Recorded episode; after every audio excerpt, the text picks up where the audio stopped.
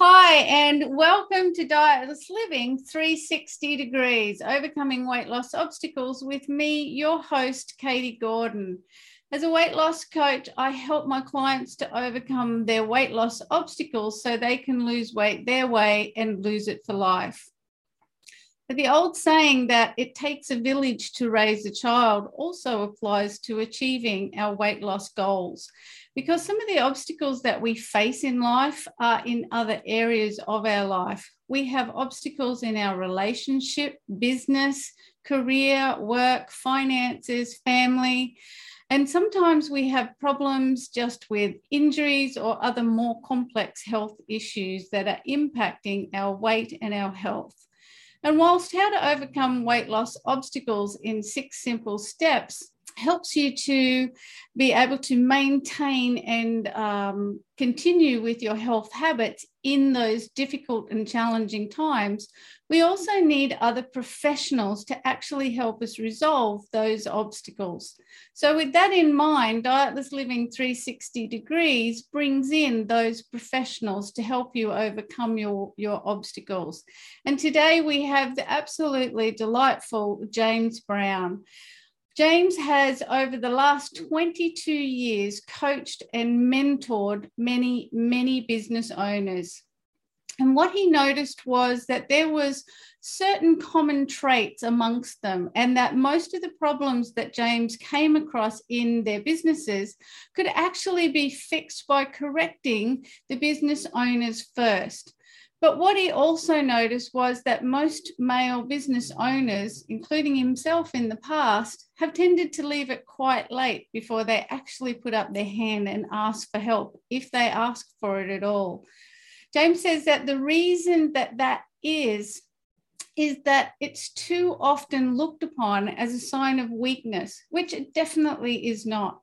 James focuses almost exclusively on helping already successful male business owners in their 30s, 40s, and 50s fix the problem of where to go next in their business and life so that they can move forward with clarity and authority through his Kingmaker program.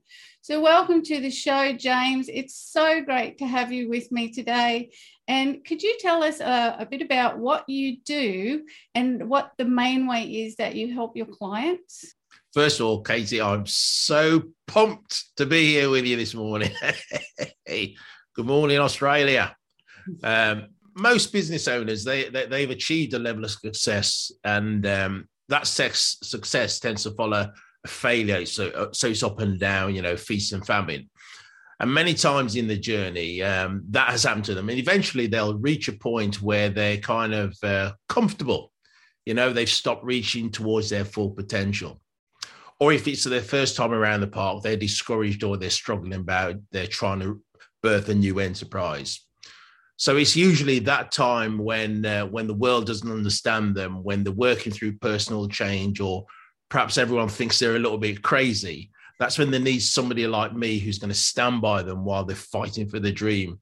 Somebody is going to give them good counsel, encouragement, strategy, resources, and access to my connections. So, my only goal for them is to have them become the most confident version of themselves, making decisions that come from their king persona as opposed to their fears. Ergo, I give them everything that they need to make them happen and nothing that they don't. And that is simply what I do. I, I say it's business coaching, it's kind of personal coaching, but it's specific to male business owners because I've been through all of those problems. That's all that I do. And what a fabulous thing that you do because, like you say, men don't put their hand up and say, I need a bit of help. So it's really challenging for them because it it debilitates them in the end, doesn't it? It's horrendous. It's like those those uh, bumper cars you're driving around and bumping into things, and it's not until you get out of that kind of mentality and find your own path that you can move on in your life. But I mean, you know, the idea that I'm the king in my house and then my, my children don't respond to me, it kind of knocks your confidence. And if that happens at work, you got staff and they're not doing what you ask them to do, and you start losing your confidence, and you start getting angry with them. But it's nothing to do with anything other than what's in here. It's absolutely what's in here. This is a theme I've had um, over the last few interviews I've had. We've all gone, it comes back to just this one place. It doesn't matter what else is going on. It's this one place where yeah. the key exists to to what we want to achieve. And I really do love what you do because I, I, just love the name of your program, Kingmaker, right? Because I read this book a while ago, many years ago now, by a lady called Alison Armstrong. And she does, uh, she basically, her, I think her website's called understandingmen.com. If you're looking at that, it's a really good website for girls. Um, but she works with the men as well. Anyway, she has a book and she's uh, talking about the, the men that women are looking for and she talks about them as princes. she talks about them as princes and kings. Yeah. And you know, so it's the princes, they're not looking for a relationship because they're still trying to build their life and get their stuff together. And it's the kings that we should be looking for, the men that are settled in yeah. themselves and they know where they're at. So what are some of the biggest obstacles that your your clients have? Well, if I explain what's happened to me in the first place, Katie, that might might kind of uh, demonstrate the kind of people that um, I, I, work with specifically. Everybody remembers 2007, 2008, what happened in the global economy. Yep. It affected everybody. Um, there wasn't anybody that I personally know that wasn't affected in some manner. Now, at the time, I, I was um, I had been building a property business for the previous six years, and I was in the process of completing a very large project, and the the bank had already agreed to funding, but then because they had a problem, they couldn't stump up the last of the thing to finish this project. Now the project was just six months away from finishing. I was literally within six months of retiring I would have finished the, the building site, paid off all the debtors. I'd have been left with a small small portfolio of properties, and I would have been financially retired in 2008. Wow. Now, because the bank the banks had a problem, I lost everything. Wow! Absolutely everything. It, I was right back down to zero, and as you can imagine, um, there was a huge disappointment yeah, huge disappointment. I can say it's that disappointment. Was, statement. Yes, because I was angry, I was livid, I was furious.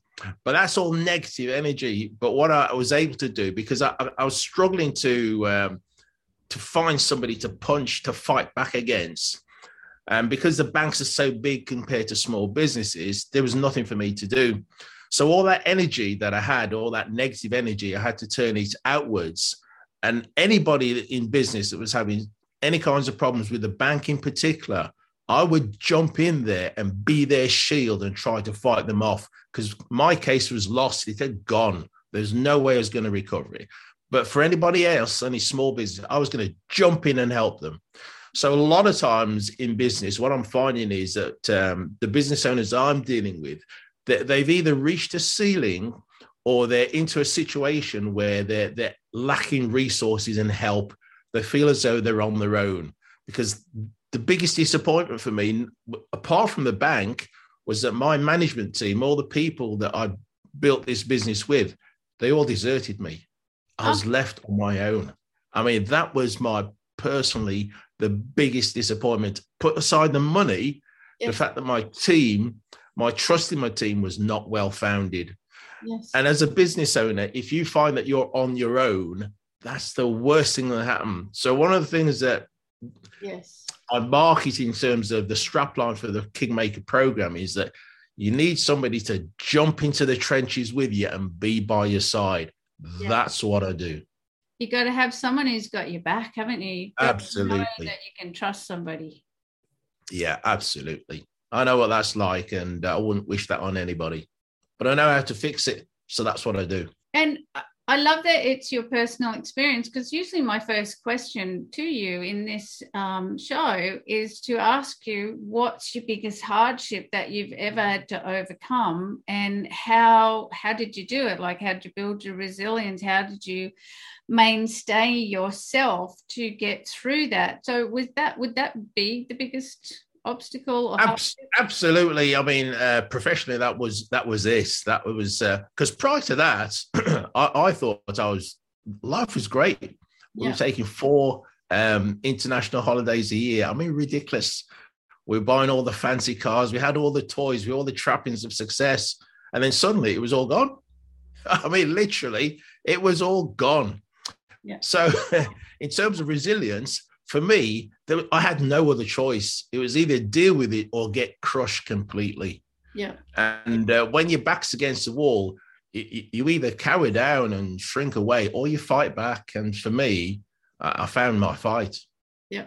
Did your fight help you to overcome the fear of where you were because it would have been a fearful place. And the grieving because like you said you're only six months away from retiring. Not only the loss of everything but you you'd already written a script in your head of woohoo! Yeah yeah. Well, six months away.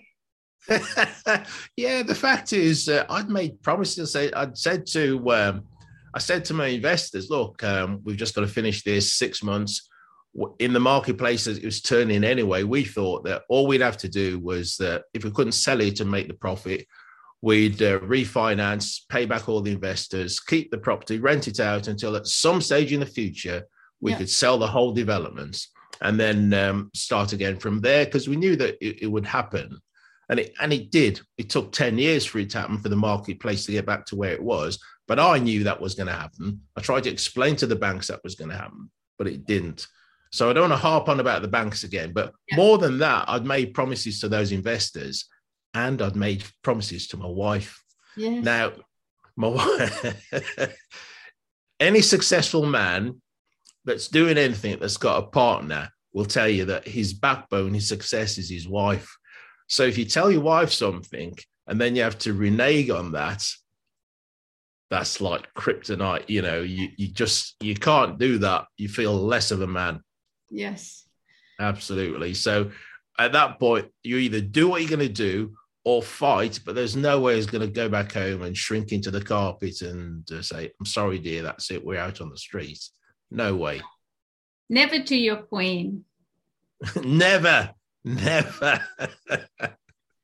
and it's yeah. good. I think the anger is such a misunderstood emotion because it really has a good place in helping us to leverage ourselves up out of despair and some of those other places that we go when the shit hits the fan, especially in a massive way.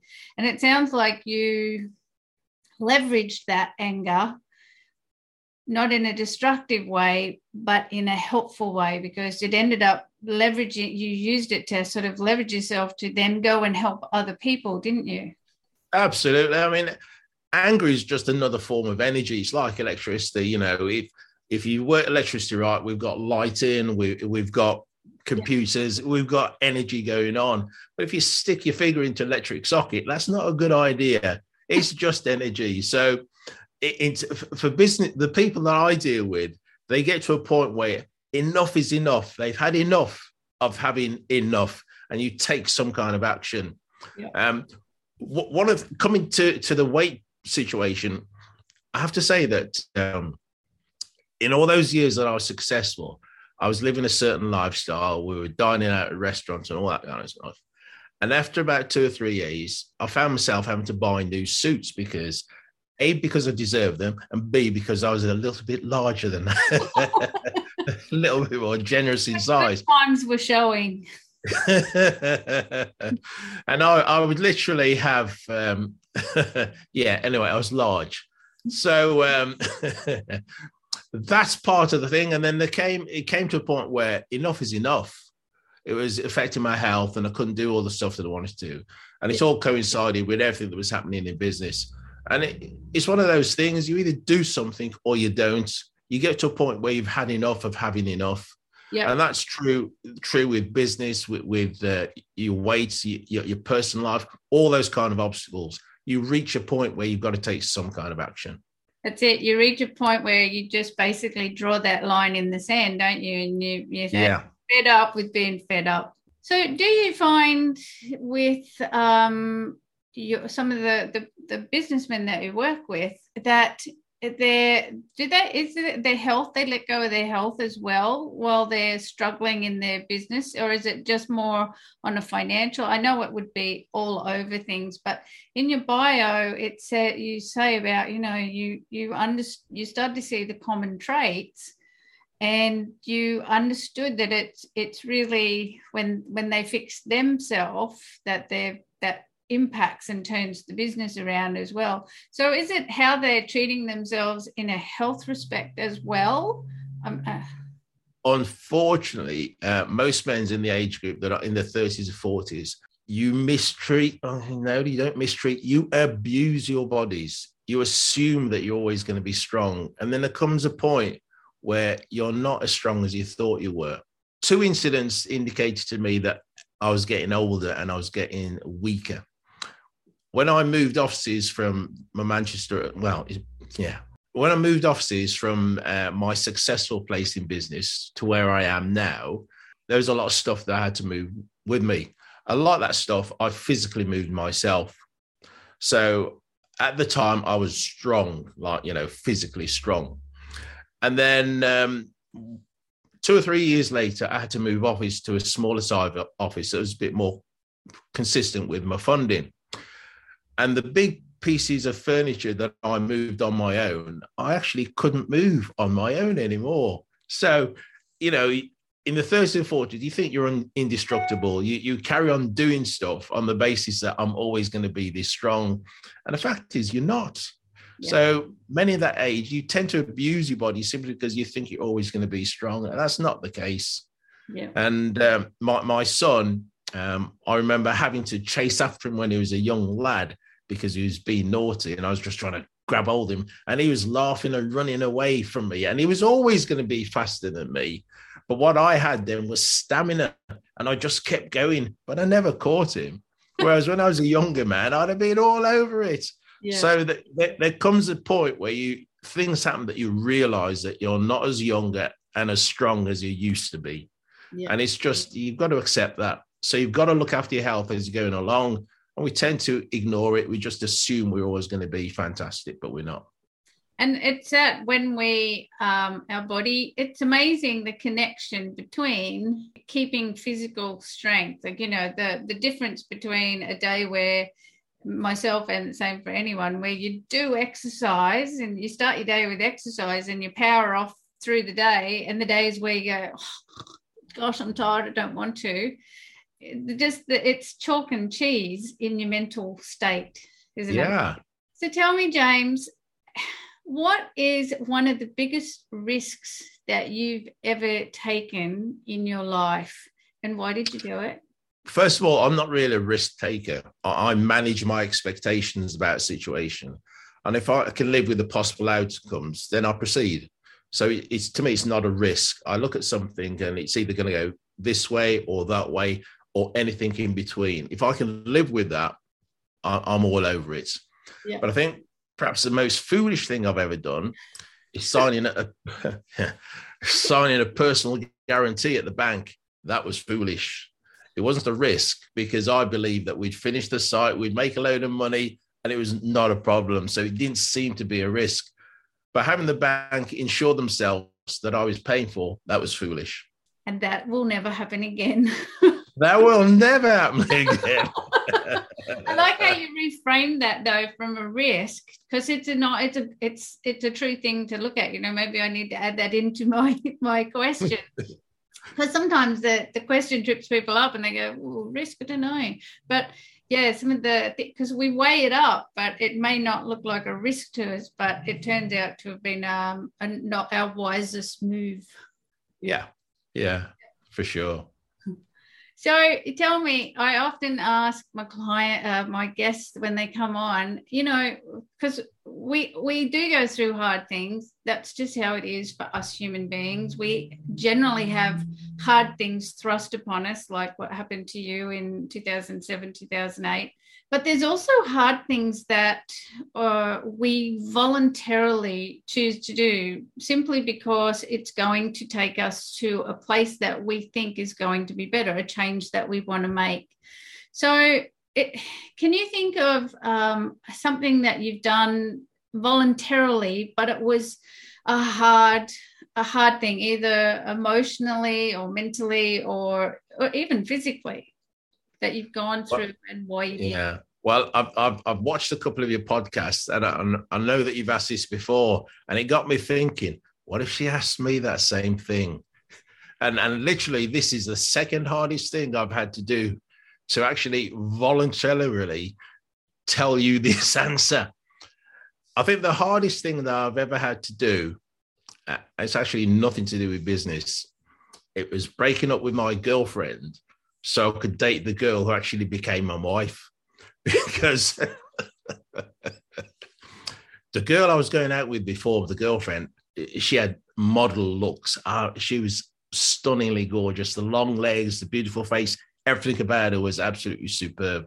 And I'd known her a long time. We actually went to school together, and I didn't see her for a long time. And then I sort of saw her again, and she was suddenly this model. And uh, I say, physically stunningly beautiful. But um, oh, I hope she never sees this. But she, good looks, good looks, um, over time will fade. Yes. So what my wife had was a huge personality that was always going to be there. Wonderful person inside. So my wife, um, my, my wife would have been if if my model girlfriend was a 10, my wife was probably a seven. Yeah. Now, I, I know you shouldn't grade people like that, but in terms of vi- the visual appearance, yeah, you were trying over to- here. Yeah, she looked tremendous, and over here she was just okay. She was doing okay, but you know what I know now, and I'm trying to express to other men today. The thing that looks good over here, you've got to see what's behind it because will it look good in 10, 20, 15 years' time, something like that. So my girlfriend, my wife had uh, huge personality and huge intelligence. And what struck me, I, I approached her with a, a situation that I was dealing with, and she came up with an out of the box answer, and it surprised me. And I'm thinking, wow, that's like a queen statement. I mean, I, I, didn't think of it then as a queen statement, but it's just out of the box, a different kind of thinking. And uh, my model girlfriend, uh, I posed the same question to her, just in conversation. And um, the answer that she came up with was, was how can I put it? Not satisfactory. so the hardest thing I had to do voluntarily was break up with this stunner so I could go out with this other girl who eventually did become my wife. And I'm going to ask you this question, although I think I know what the answer is. But after you started dating the woman who became your wife and you fell in love, did she not become a 10 for you? Like, you know, love makes people so much more beautiful in our eyes. Yes, that is true. And again, this is the second or third hardest things I've voluntarily had to admit. After the birth of our first child, the first one, yeah, my wife put on um, some weight and she suffered emotionally and i didn't recognize it because in my eyes she looked the same but quite clearly she'd put on some weight. She, she looked different. And uh, unfortunately that happens to all women. I'm, I'm really sad to say it really does happen with all women. With men they choose to get overweight by abusing their bodies. So my wife had put this weight on and i hadn't recognized it. I really hadn't noticed it and uh, we took us this picture while we were away on holiday, and then I saw it.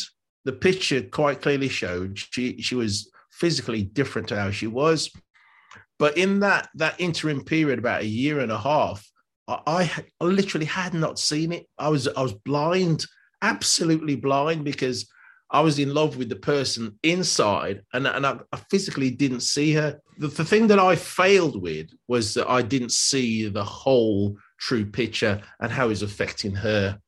So um, the answer to your question, yeah, the love thing. If you if you love the internal person, then literally kind of what they look on on the outside doesn't kind of matter. Um, well, but you need to you just need to be conscious of how it's affecting the other person. Yes. So what I'm getting from that is that your your view and love of your wife allowed you to not notice that she'd put on weight, which is a compliment. And at the same time, because you didn't notice that she'd put on the weight, you didn't notice that she was struggling. So you weren't able to help her? Is that absolutely? I mean, um, yeah, you might want to cut this bit out, Katie, but when I first met you, when I first saw you, I couldn't understand why people weren't in love with you all the time because your personality literally pumps out of the screen. yeah, here out. I am, still single. literally, I, I, tell men in business that um, the way you're looking at the bright, shiny object, you've got to think about what's going to happen afterwards. Yeah. And it's about having the proper vision about your circumstance and everything that's around you. Well, thank you for being so honest with that question, right? Because I can see that was a bit of a struggle for you. And that is the best part, right? That is the candid vulnerability of a real answer that that shows like that's what we connect with. You know, anyone can tell any kind of story that we like that's, you know, polished and easy to deliver. Yeah. But I really do thank you for sharing so candidly that particular story because it's true, right? We go for the. Yeah. I've I've gone for shiny boyfriends too, in the past, and the reason I asked you eh, about did her beauty change after you fell in love was because um, there was a particular person that I dated for a while, and when I first met them, I I liked them. They were a nice human being, uh, but I, I was not attracted to them at all. Um, and then as the relationship grew and I fell in love, that other person didn't exist for me anymore. This person that I was looking at was the most handsome man I'd ever seen in my life. and and and it even though I'm not with that person anymore, I still look at the same photos and I still see the handsome man. And I wonder how my, you know, like there's a change in your brain, how my brain at one point said, I don't find that man attractive. And yet, you know, after falling in love, most attractive man I've ever seen. you know, it's the perception of things. And you're right. Not that relationships are the same as hiring, although sometimes you you hire for traits. Not, yeah. Yeah. And it's the traits of your wife. She's an outside yeah. human being. Yeah. So tell me, James, what does fun look like for you? That is that a strange question. I don't. Uh, everything's fun for me. Um, I, I, do things that I really enjoy doing, but the, the fun thing, fun fun thing, is actually doing nothing. Um, I, I, I have a, a, small grandchild. He's um, seven, or he might be eight. and um, he kind of just sits there. He lies on the grass, um, crosses his feet, looks up at the sky, and and he's sort of doing this. And I say to him, "What are you doing, Lucas?" And he'll say, eh, "Nothing. I'm just chilling." And I'm thinking to myself, he's having the greatest, funnest time ever. so the idea that I can just do nothing sounds like absolute fun to me one of the things that I, I, like to I like to read and uh, research things um, that are outside of my scope. So one of the things I've been reading is about um, the human endocannabinoid system, and that we've got this, and we're taking phytocannabinoids from plant products. And one of the things that he's talking about is keeping that in, in, in balance. And I think we don't spend, as humans, as adult humans, we don't spend enough time being childlike and just doing nothing and just daydreaming and having fun.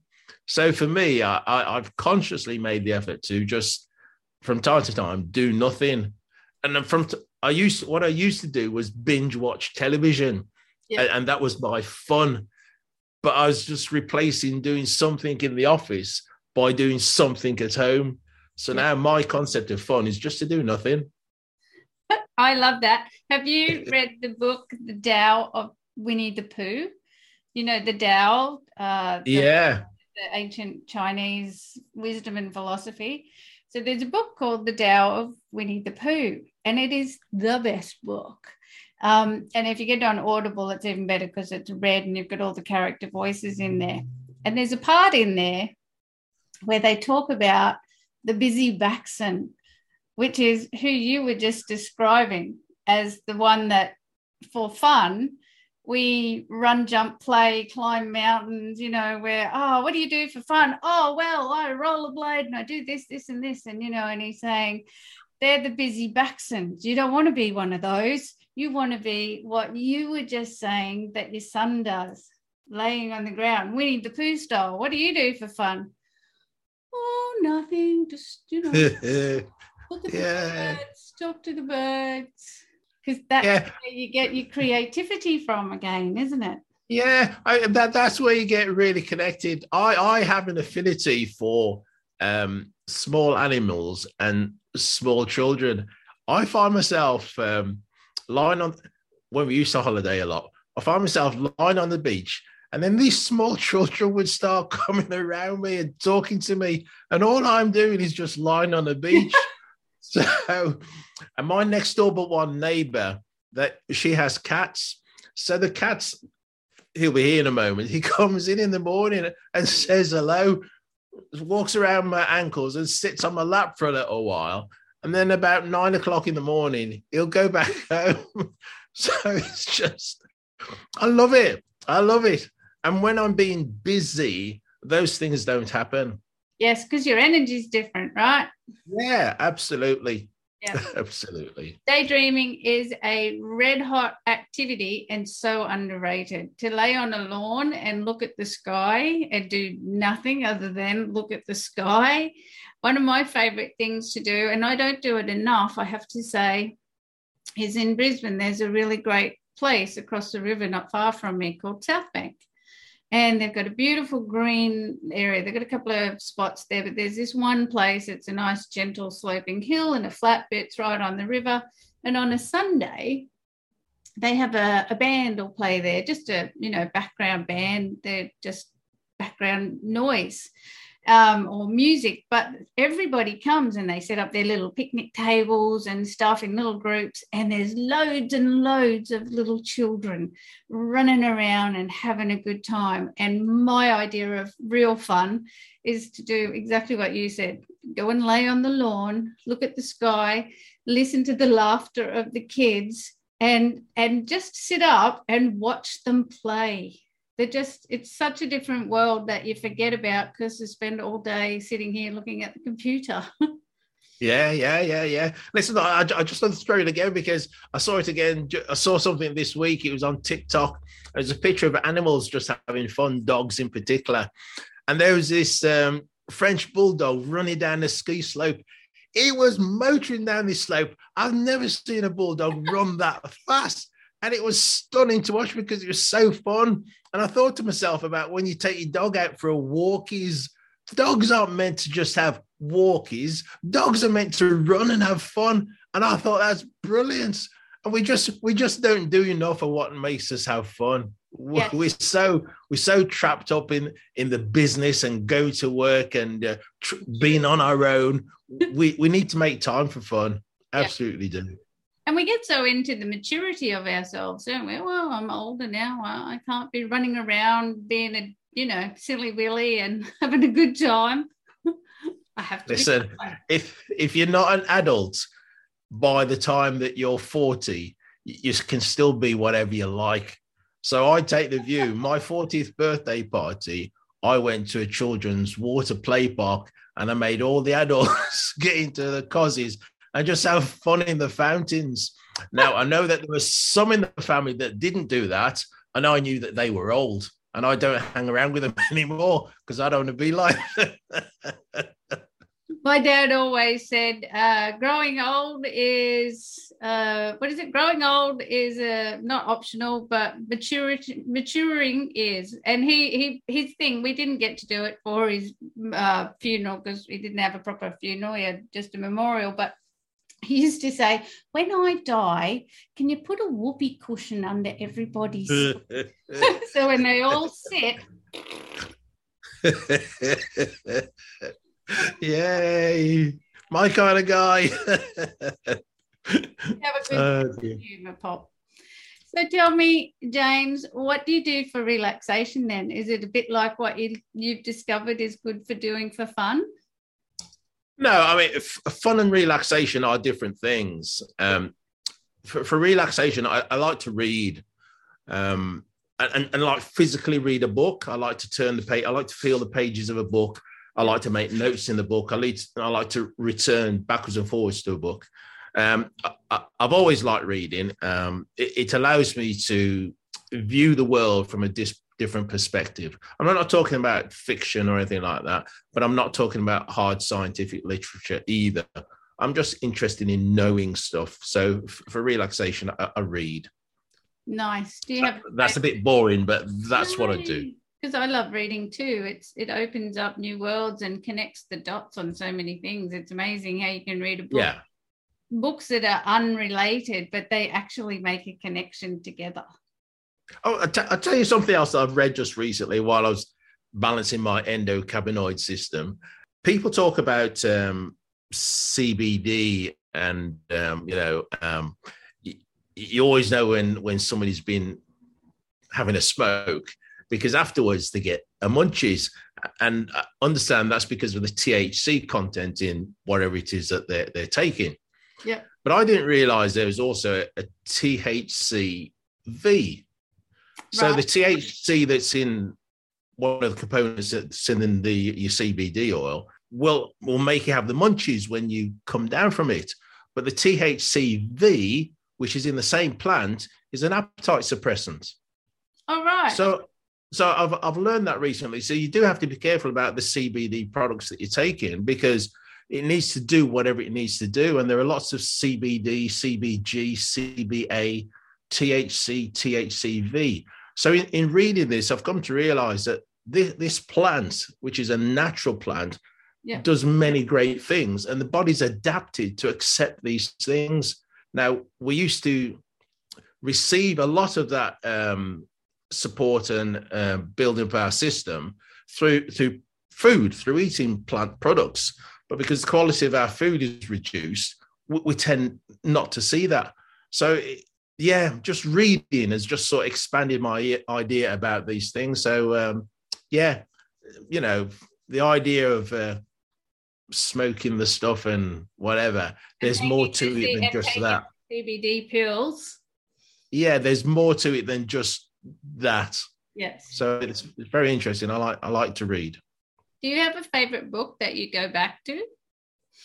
Uh, yeah, I can't remember the author, but it, it was called um, Zen and the Ways, oh. a blue book, hardback book I had when I was 16 years old.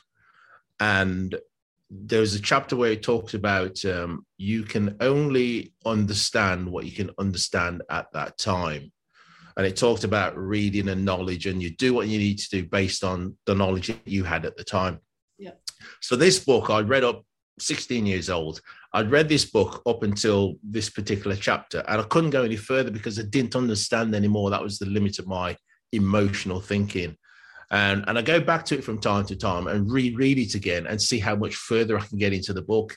Now, I'm sure that the book itself is not the, the issue, but I set a mindset in myself that said, Can I understand the whole of this book?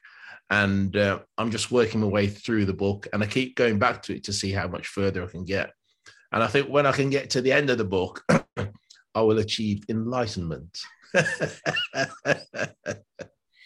reminds yeah. Me of uh, it's a joke shirt I saw somebody wearing. It says uh, I can explain it to you, but I can't understand it for you. Now, it was a joke shirt and it's meant to imply yeah. somebody's you know, not very intelligent, but no truer words were ever said, right? Yeah, absolutely. And that's yeah. what that book is saying to you. I can explain this to you, but until your understanding catches up. Yeah, absolutely. Brilliant. I'm going to look for that book. What was it called? Zen Ways? Zen and the Ways. Zen and the Ways. So tell me, James, how did your earlier career choices actually lead you to where you are now? I don't know is the honest answer, and I don't think that um, I don't think there was any kind of logic in it. Um, I, I, where I grew up and went to school, basically the boys became engineers and the girls became secretaries or nurses. That was your career choice. So I went into engineering and I loved it because um, it dealt with numbers and it dealt with real physical things. I excelled at it, absolutely loved it. Um, got the degrees, got everything that I need to get, and uh, got to about mid twenties and realised that I wasn't going to be able to cope with another forty years of doing the same. and uh, but as part of what we were doing, we had to make photographic records and all the bits and pieces for these projects. so I thought I'd go into photography. So I did. I don't know why, but I just thought I'd you know start taking pictures and. Uh, fortunately, a friend of ours um, had a, a, photographic studio, so I went to learn from them in the studio. Um, shortly, literally within the first 18 months, I realized that this wasn't going to keep me, you know, fully enthused for the rest of my life either. So I, I decided I'd, I'd going to be the best photographer I could be. So I went into medical photography, which was again kind of technical, but it's still creative. And I thought it's about brilliant. I could do that that didn't that didn't work out either because um, after a little while got married and realized that the, income the earning potential for medical photographers wasn't going to support me and a family. So um, this is where my wife because of the way she thinks uh, gave me the freedom to do some other things. So what happened was that um, she's she was a nurse and that's how i met her uh, through medical photography. So our wages were about parity for a little while. And then in the UK, what happened was that on the technical grades that worked in the health service, we had a percentage whatever the nurses got. So over about over about three to five years, the, the income started to separate. So she started to earn more than I did. So when the children came along, it made economic sense for her to keep working and for me to quit my job and just look after the children, which I did. Yeah. And um, it was tremendous experience for a father to be tight with his children rather than being at work and rushing out and not giving them any time. There is a downside to that is that um, my wife then became the breadwinner and the kind of pressure was on her. So there's always a trade off, there's always a balance. But that flexibility that allowed me and the support that she provided for me allowed me to try different things yeah. uh, without too much worry. So I went into little businesses, tried different pieces of things because I still had the engineer's mindset, so I knew what I was doing. Yeah. So that engineer's mindset got me an introduction uh, by somebody else to a property company in Manchester, which is where I got started. So I went in as a project manager Right. Um, within within a year, I was a director. Then I bought the company, and then the, the thing about the property company was that I went in with an engineer's mindset rather than the property developer's mindset, and I didn't know what you didn't what you couldn't do. Yeah. So so my ideas were all novel, and for for a time, I made every decision I made was right, and I just seemed like a wonder boy. But it is just that I had a different way of thinking in a space that I hadn't been in. Yeah. And that's why that all went very successfully. But in truth, all of those career choices, there was nothing more other than, um, and then we know the story about um, what happened after that, 2007, 2008. It was all, everything, pretty much everything I've done in my working life um, has hardly ever been a choice. It's, it's more been like rock climbing, you know, where you reach for the next safest handhold to get up the cliff. That's all that I've ever done as I say, I don't take huge risks. So I'm not going to stop what I'm doing now and suddenly decide that I'm going to be a um, an astronaut or anything like that. I, I make safe handholds as I climb up the cliff. So that, that's what I'm going to be doing. But everything that you learn along the way adds to the skill bucket, doesn't it? That's the absolutely kind of the, the breadcrumb trail that tends to evolve. Everything that you've done along the way seems kind of unrelated, but everything's added to the skill bucket and the perspective bucket. I imagine from photography you know, because you've got to get an eye for seeing things in a different way to what people see it. You know, it's picking out a portion of something or seeing a bigger picture. And uh, I don't know what you take photos of in medical photography. Is that human bodies? Yeah, it's literally everything. And I think any visual material in the in the health environment is created by somebody. Yeah. it would have been made by a medical illustration, medical photography departments. That's what we used to do. So you're looking at things that normally are blase or not known by the average person, the tools of the trade. Yeah. And you start, I think all of those are the things that give you these this magic perspective, plus your yeah. experiences from the property. And like you said, you went into property development as a project management engineer. Like you go in with an engineer's mindset. So you're looking at something with this whole different viewpoint, which allows you to make unique and interesting decisions that were win-win situations for you. And i think that's those breadcrumbs that you bring to your kingmaker program along with everything else. But that uniqueness of all of those eclectic skills and, and experiences. Absolutely absolutely. That's that's what life's about isn't it I think it is. And I think that's what all our earlier experiences and, and careers in life are about working your way to the one that you really like doing somewhere down the track. Yeah. Yeah. So, what motivates you to stick with being an entrepreneur like in in this particular field because you know from from my point of view it's the best job i've ever had. However it is the most unstable financially that i've ever had. And you know yeah. unless i if i didn't love it as much as i do you know if this was a just a normal job and i didn't like it i'd have been out of here after the first week because the money's just so unreliable. Yeah, yeah. Um, I think being an entrepreneur or being a self-employed person, yeah, is is a very strange thing to be, because if you do it for long enough, there comes a point where you become unemployable ever again. And the, the thing about uh, entrepreneurs is you, you, you get into a mindset you have to be doing something. You have to either create something or you have to be striving for something. Yeah. And and the challenge comes, and this is where people come to me is when they've hit that plateau. It's like, what do I do next? And it's about then regaining the clarity based on where you are now. Because I know a lot of coaches talk about getting you from point A to point B.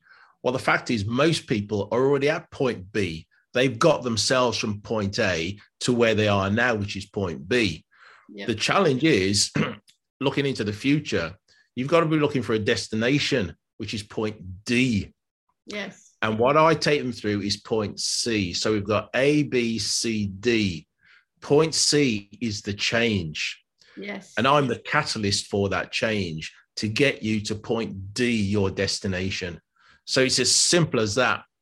You've got yourself from A to B. You need, well, you need somebody like me to take you through a point of change and get a catalyst, something that's going to make you change that takes you into your future. That's what life is all about, not just business. That's what life is about. Yes. So you're not just busy, busy, busy, but there's a point and a reason. Yeah, there's a reason why you do what you do. Yeah. And uh, until you find your point C, your catalyst, you're just going to be at point B forever. You're yeah. just going to wander through life. Yeah. I like what motivates you, helping people get from C to D. Well, Absolutely. B to C to D. Yeah. You've got to recognize that people have put the effort in and they are already at point B. They've yeah. made that journey from A to B. So if they can do that, they can do it again, but this time it's called C to D. Yeah. More volition. Yeah, absolutely. Absolutely. Yeah. Well, James, it's been such a treat talking to you today. So, where can people find you if they want to know more about your business and the Kingmaker program and how you can help them? Right. The the the website is actually for um, the Kingmaker mentees that are going through the program. So waste of time going there. yeah, best bet is to connect with me on LinkedIn. I think we'll put that in the yeah. in the comments or whatever. Yeah. So connect with me on LinkedIn. Just have a look for me. I'll be there, James Browne, or my full name to separate from me from the other James Brown is James Wendell Browne, which is my middle name. So look for me there. Or um, certainly join. Uh, I've got a group on Facebook for people who are getting warmed up in the Kingmaker program, getting some information, getting to understand me, get to, to meet me and my concepts about life and uh, and business. And that group is called A Desire for Greatness. So it's Facebook forward slash groups, Desire for Greatness, all one word, obviously. So that, that's your best bet. Um, join the group.